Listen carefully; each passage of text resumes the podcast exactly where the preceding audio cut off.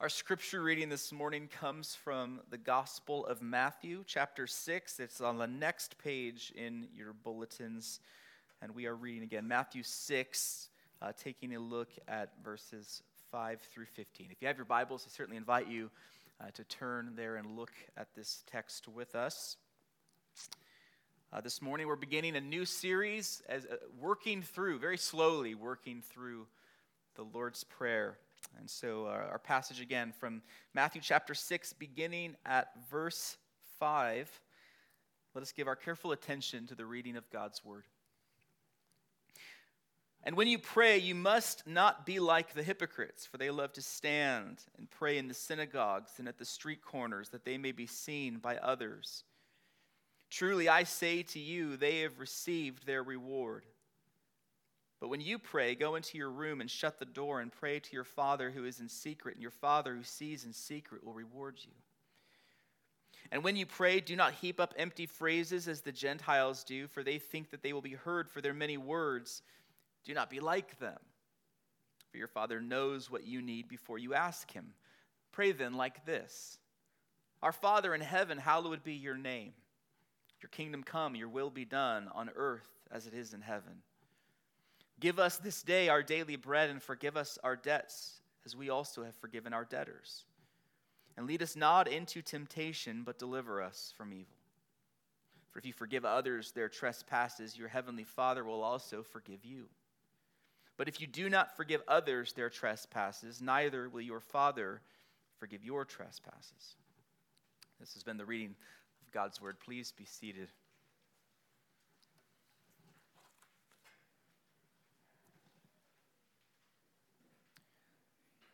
I doubt there is another passage in all of our Bibles that's more familiar than the Lord's Prayer. We pray it just about every single week at this church, joining millions around the world who pray this prayer. What are we to think about the Lord's Prayer? How do you think about the Lord's Prayer?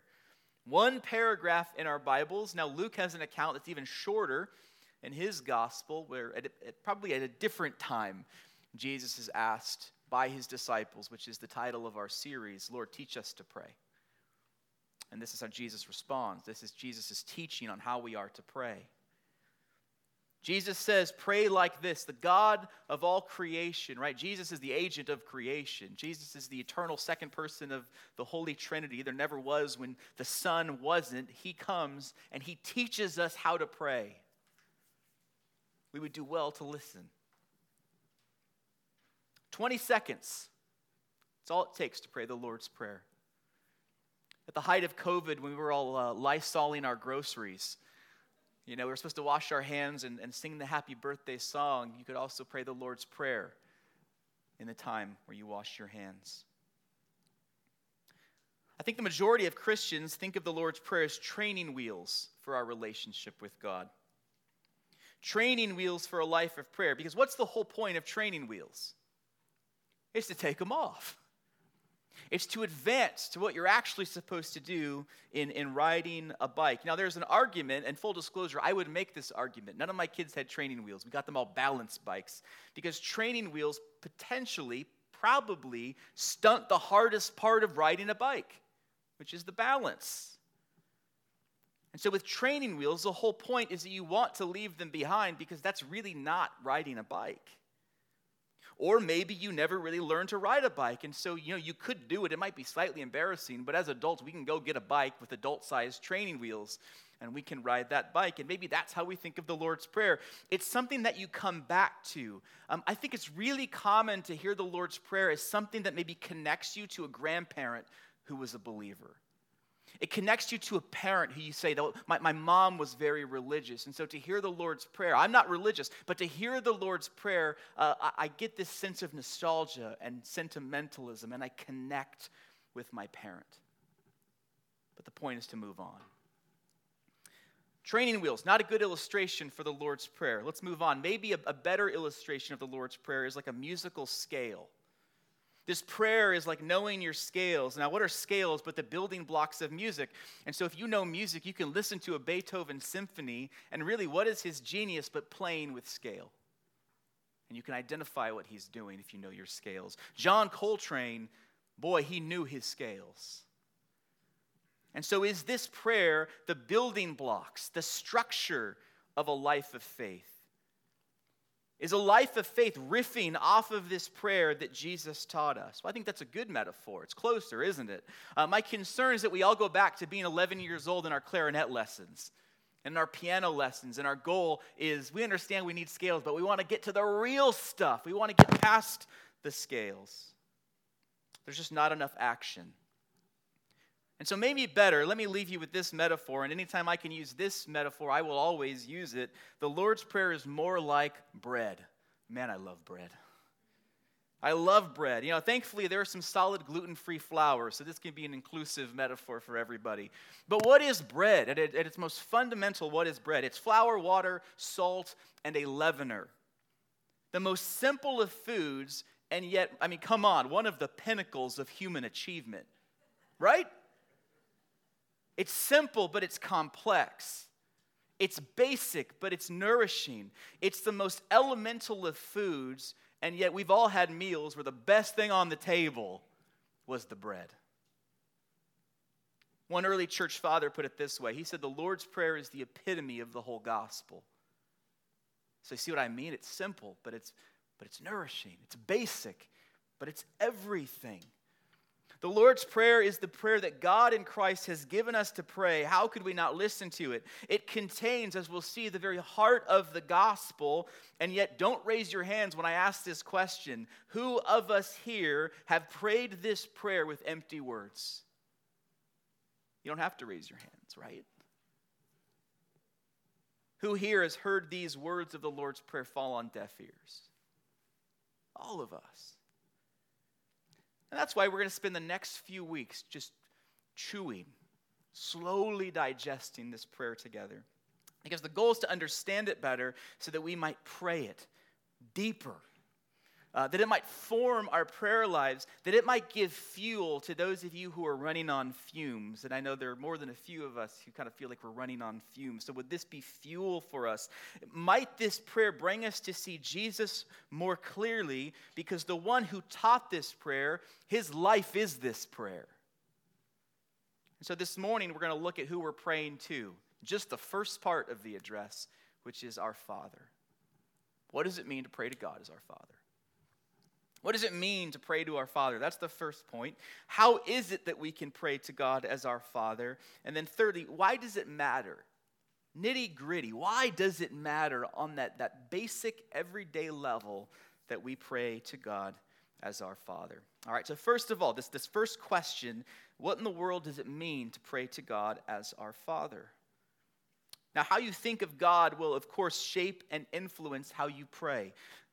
God has revealed himself. He has, he has given us information about how we are to think of him in a number of different ways in the scriptures. You can think of God as the creator, and that nails a lot of truth, right? We are creatures, he is the creator. That is the fundamental distinction in all of scripture. He's on one side of the line, everything else is on the other side of the line. It's good to pray to God as the creator. God is the Lord. And so we can update the language. We can say God is the boss, God is the king, God is the general. And those are true as well because they speak to God as the one who is sovereign, the one who has authority, the one who has power.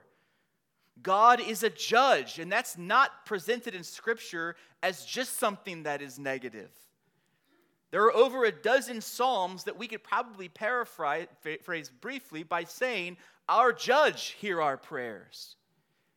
And if you look at the world and you see a place that is often wicked and unjust and oppressive and violent, and it makes your heart heavy, then you can imagine there are times where the most appropriate address for God in prayer is, Our judge, where are you? But Jesus goes somewhere different when he says, No, here's the heart of prayer.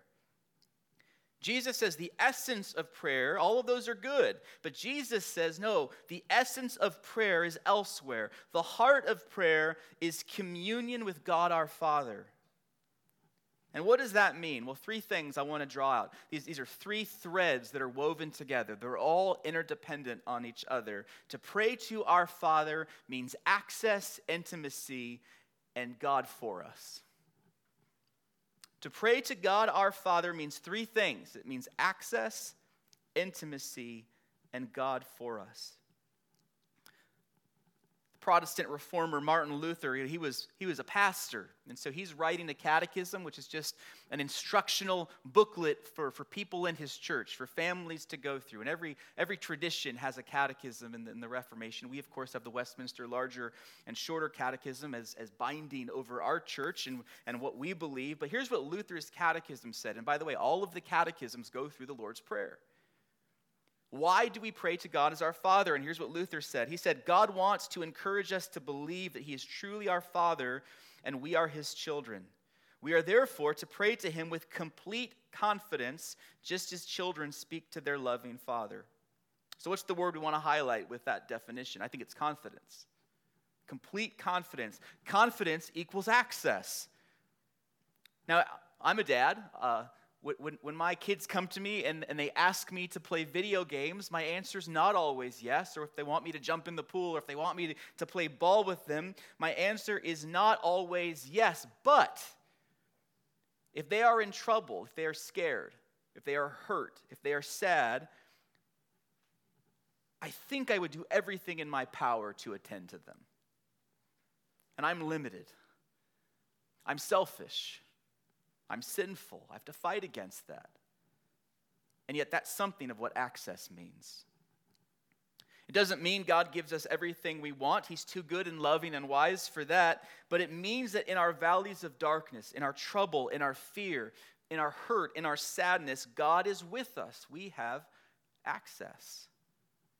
It's one of the chief benefits of what Christ has done. He has opened a door to the very presence of God. He has justified us, which is kind of Bible speak for you are okay before God. The sin problem that has separated you from God has been done away with. You are at peace with God. But it's not just that God no longer has his animosity toward us as, as rebels or, or, or, as sinners. It's not just that we have peace with God. It's also, come with me. You have access to the Father. And so in Romans 5, we've been justified by faith. We have peace with God through our Lord Jesus Christ. Through him, we have obtained access by faith into this grace into which we stand. Ephesians 2, through Christ, we have both access in one spirit to the Father. Ephesians 3, in Christ, we have boldness and access with confidence through our faith in Him. Hebrews 4, let us then, because of what Jesus has done, with confidence draw near to the throne of grace, that we may receive mercy and grace to help us in our time of need. Hebrews 7, He is able to save to the uttermost who? Those who draw near, those who have come near those who know their access. Tim Keller has this, this great line uh, The only person who dares wake up the king at 3 o'clock in the morning for a glass of water is his child. We have that kind of access. We have access, we have intimacy with God. In, in a healthy relationship, a father's reward to his child is the father's greater closeness. It's not a means to an end, it's not transactional, it's to be with the father. That's something, of course, of communicating what we have here with God. We are known and noticed by God. We find in God, our Father, that voice of approval, that well done that we were designed to hear. Adam was created to hear well done from his Father, his God, his Creator. And after the fall, all of us live our lives seeking some voice to tell us well done, some voice to tell us that we are accepted, some voice to tell us that we are approved. Jesus says, Pray our Father, because that voice is yours. I love this line from John Calvin. He says, There is nothing in which we can benefit our fellow brothers and sisters more than commending them to the providential care of the best of fathers. There is nothing better than to encourage each other with the reality that, that you are upheld and kept and preserved and protected by the best of fathers. The God who watches over you. You know who He is? He's the best of fathers. It didn't dawn on me until Tuesday that we would look at what it means to pray our Father on Father's Day. I think that's God's sense of humor or my bad planning. It didn't dawn on me. I laughed out loud when I realized, oh my goodness, A whole sermon just on our Father on Father's Day. And I think that's really sweet, but even as I prayed, it's complicated. Earthly fathers, for some of us, can complicate maybe what it means to relate to God as our Father. And yet, this is helpful uh, to, to be reminded that you know, we don't call God Father because we project our experiences of our biological fathers onto Him. All human fathers are measured, judged, and fall short on the basis of our experiences of God as Father. He is the standard. God is, is the, the Father who stands in judgment on all human fatherhood. And so, what this means is that if you have or, or had a complicated relationship with your dad, uh, you need to be reminded this morning that your Father in heaven is so, so good. That that feeling of, of pain oftentimes is, is very validated by the fact that you have a Father who's, who's so good to you. And yet, dads, I also I think this is a great encouragement for us. We have such an important and powerful and precious calling, which is to be living parables of God's fatherhood to our children. We have this vocation that our kids might catch a glimpse through our fathering of the way better father they have in heaven for them. But it's not just a call, we also have a promise, don't we, dads? We have a promise, we have this reminder that we are above all, as dads, kept and upheld and preserved and protected by the best of fathers. That's for us too. And don't forget that. That's what it means to pray to God as our Father. Prayer begins with this access and this intimacy that, that God is for us, but how do we know that we can pray our Father? It, it, it's kind of presumptuous, isn't it? And it is. So, how is it that we can pray this prayer? Why do we get to call God the Father? How can we address this one who, on the one hand, we're saying he is the creator, king, he is, he is God Almighty? How can we address him as Father? And so, first of all, we want to put this on the table, right? To pray with intimacy toward God the Father is not a human right.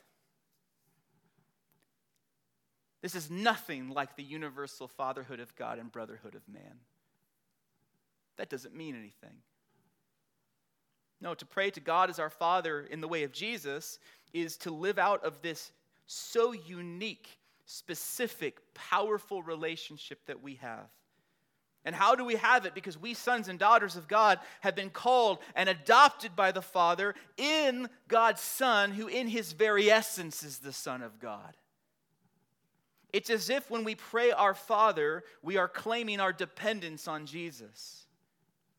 In the Gospel of John, chapter 1, verse 12, we're told this of Jesus, of why he came. But to all who did receive him, who believed in his name, he gave the right to become children of God. Again, this is unique. This is powerful. It means something. This is not spiritual mumbo jumbo. It's unique in reference to the rest of the world. Your unbelieving neighbors and friends do not have God as their father, He is their Lord, He is their creator. He is their judge to whom they owe an account, but he is not their father. This is a unique and powerful relationship, not only with the world, but also in redemptive history. Uh, in the Old Testament, God chooses the metaphor of a father to his son Israel. And so, for instance, in the book of Exodus, God calls Moses and he says, Go to Pharaoh and tell Pharaoh, I want my son back. Free him, liberate him.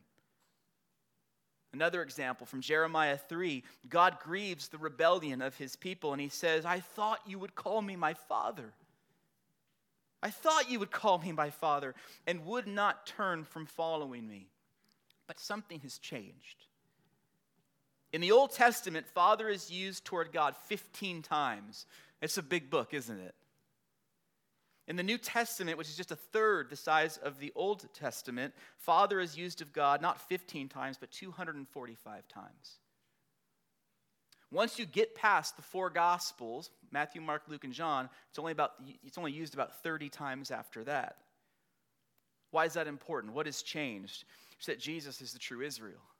It's that Jesus is the faithful Son, and he beckons us to draw near with him to the Father. To pray our Father, then, is to stake your prayer in the gospel. Do you see that? To pray our Father is to stake your prayer in the gospel. To pray to God as our Father is to live out the reality that Jesus, our elder brother, comes and he brings us along. And he doesn't say, Pray to the Father. He doesn't say, Pray to my Father. He says, Come here, pray our Father. He passes on something of his relationship with God, toward God, to us. In Hebrews 2, we're told that Jesus had to be made like his brothers in every respect so that he might become a merciful and faithful high priest in the service of God. To pray our Father is to cling to our elder brother and to cast ourselves on his goodness and grace. To pray our Father is to proclaim the Son.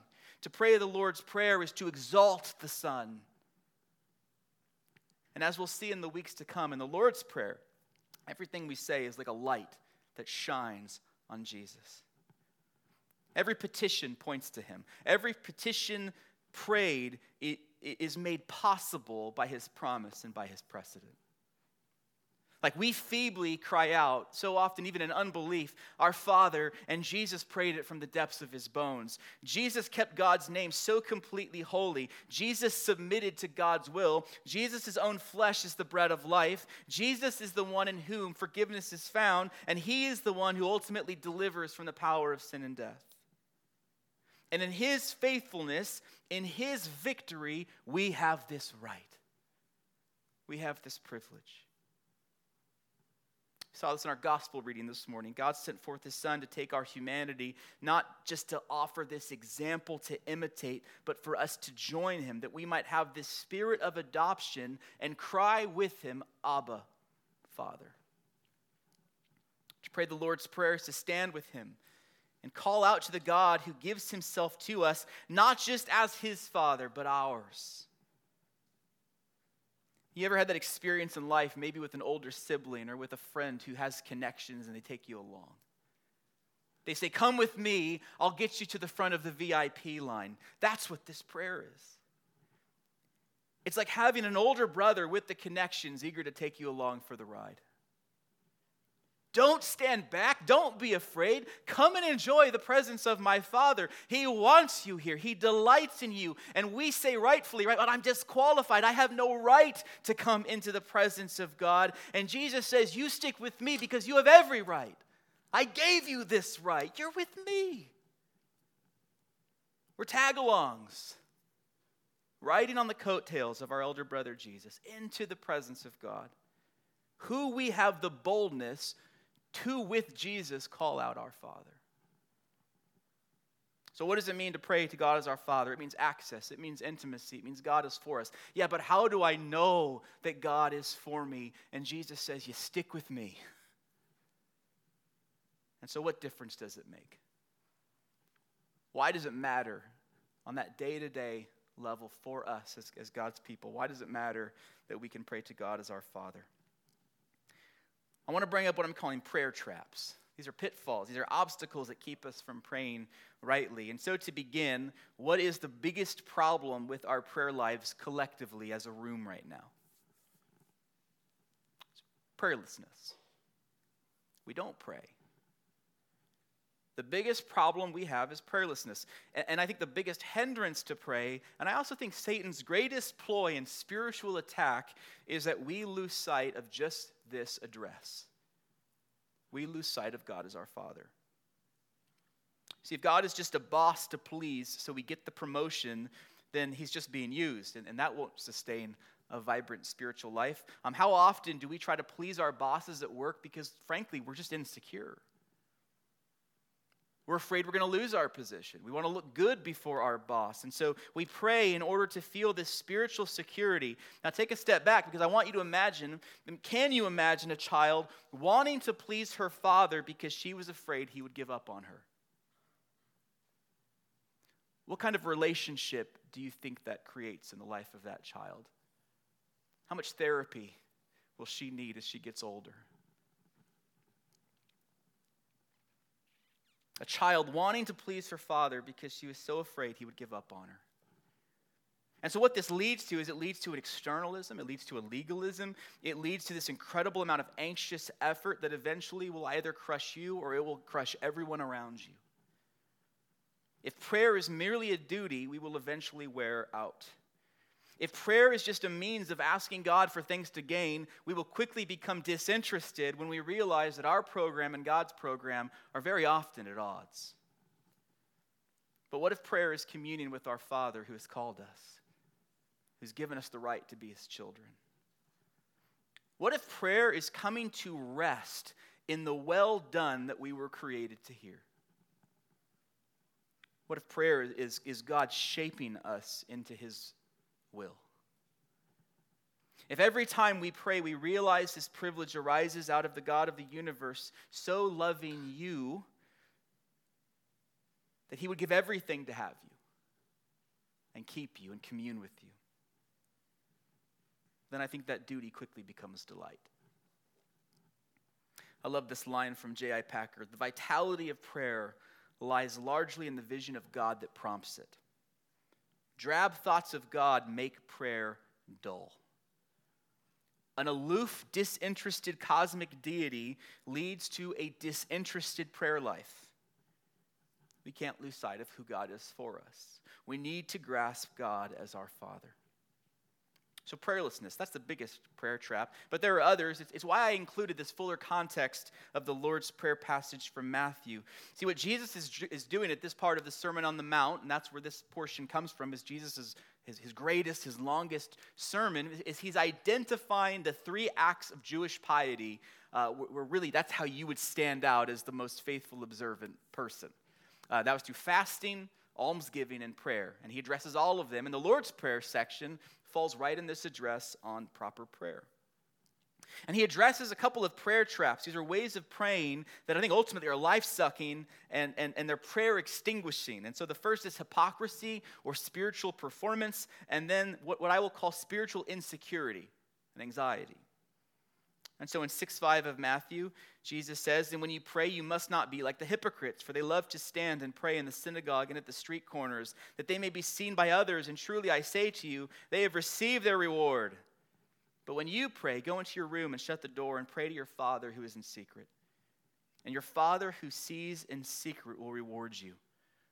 And Jesus masterfully takes down self righteousness here. I, I, I, think it's just so in, incisive how, how, he does this. He says, you know, if you, if you loudly and proudly uh, pray or, or do spiritual things so that other people see you and say, man, that guy is spiritual, um, Jesus says, that's wonderful. The transaction's complete. You got exactly what you were looking for. Well done.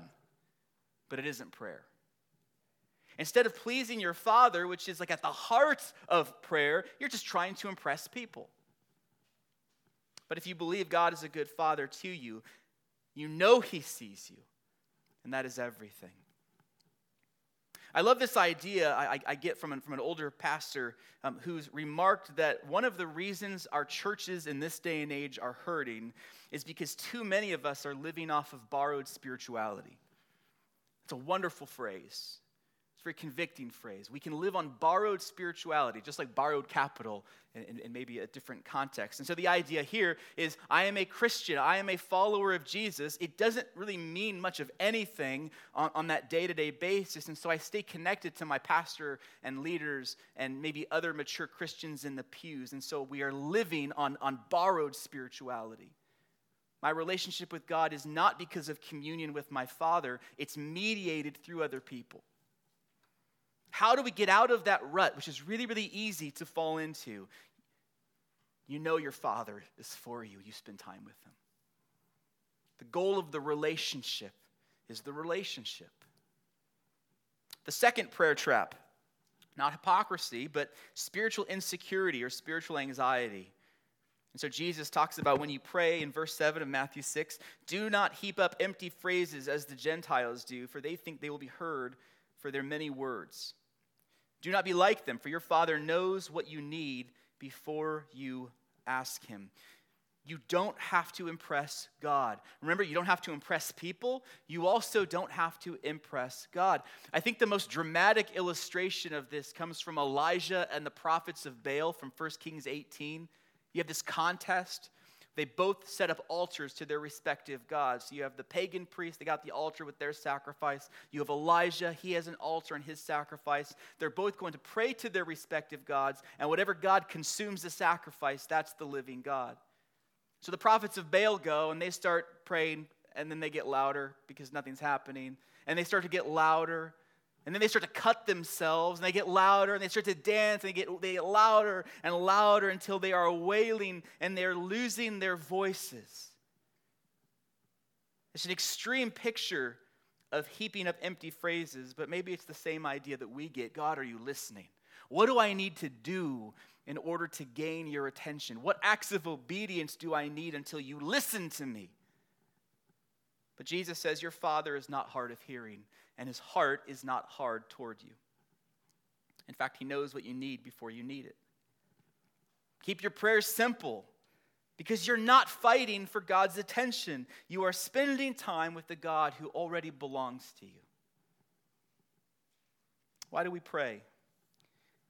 We certainly don't pray to change God's mind. You know, God uses prayer uh, it's his ordained means of accomplishing his fatherly purposes. He works through our prayers. And so I reject maybe the false conclusion or the, or the false dichotomy that says, well, really in prayer, God just changes us. No, he does do that, but, but he also uses our prayers. He accomplishes his will, but, but make no mistake of the primary reason for prayer. Why, are, why, why prayer in the Westminster Confession is called a means of grace we pray primarily for communion with God. We pray to know God. This was driven home this week uh, in, in my own adventures as, as a dad. Uh, recently, we were at a pool with a water slide, and, and, and the, my kids, I have three kids, they were all going on this water slide, and, and they, were, they were standing there dripping wet in like the cold, you know, ladder up to the slide and they had no idea I was going to get on the slide. And so I come around the corner, and as they see me, do you know what they did? They cheered. Like, you, you've met me. They cheered and said, Wait, Dad, you're going to join us. Now, before I worked on this passage, maybe I would say that was sweet, but I don't know why. And now maybe I, I think I do know why. Because that's our dad. That's who will watch me and who will experience life with me. And the reward is the relationship. What if that's a picture of fatherhood with God? We cheer as we go into the prayer room and say, That's our dad. That's who's forming. So, my prayer for us is that we would grow into the knowledge of this reality. God's fatherly care toward us, that, that we have access to the God of the universe, that he, is the unf- that he is the faithful one upon whom we rely, that we have unshaken confidence in his, in his fatherly love. What a privilege!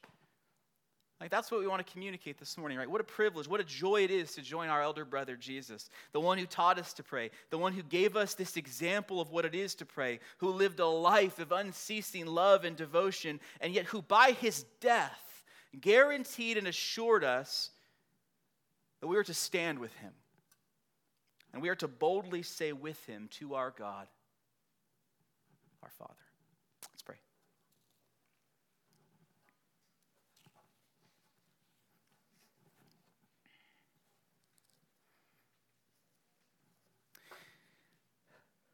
Our Father, what a privilege uh, what a privilege it is to, to come into your presence, to have this access, to, to know this, this intimacy that, that we share with you, that, that your heart's desire is for us to come and to be with you and to have this assurance and guarantee as we grab a fistful of Jesus' cloak. As we stand before our elder brother who insists through, through his own blood that we have every right to be here, that we're supposed to be here, that it is good and it is right to be in the presence of God's throne room. Not a throne of judgment, not a throne of fear, but a throne of grace. A place where we come with our requests, a place where we come with our broken hearts, a place where we come with our needs, a place where we come to experience communion with our God. Holy Spirit, would you do that work in us to, to drive into our, our bones that spirit of adoption? That we cry out, Abba, Father. That we would know the essence of that prayer life, that, that we would have our imaginations uh, expanded, that they would drive out drab views of prayer in, in order to, to remind us of, of this sweet essence. It's everything. Lord, it's, it's going to be really easy to leave this place and forget the last half hour. And so, my prayer is that you would do a work among us, that you would create among us a praying people, doting children who delight to cry out to our Father. And Lord, we pray this in the name of our elder brother Jesus, the one in whom we stand with, the one we pray with, the one we know prays for us. It's in his name we pray. Amen.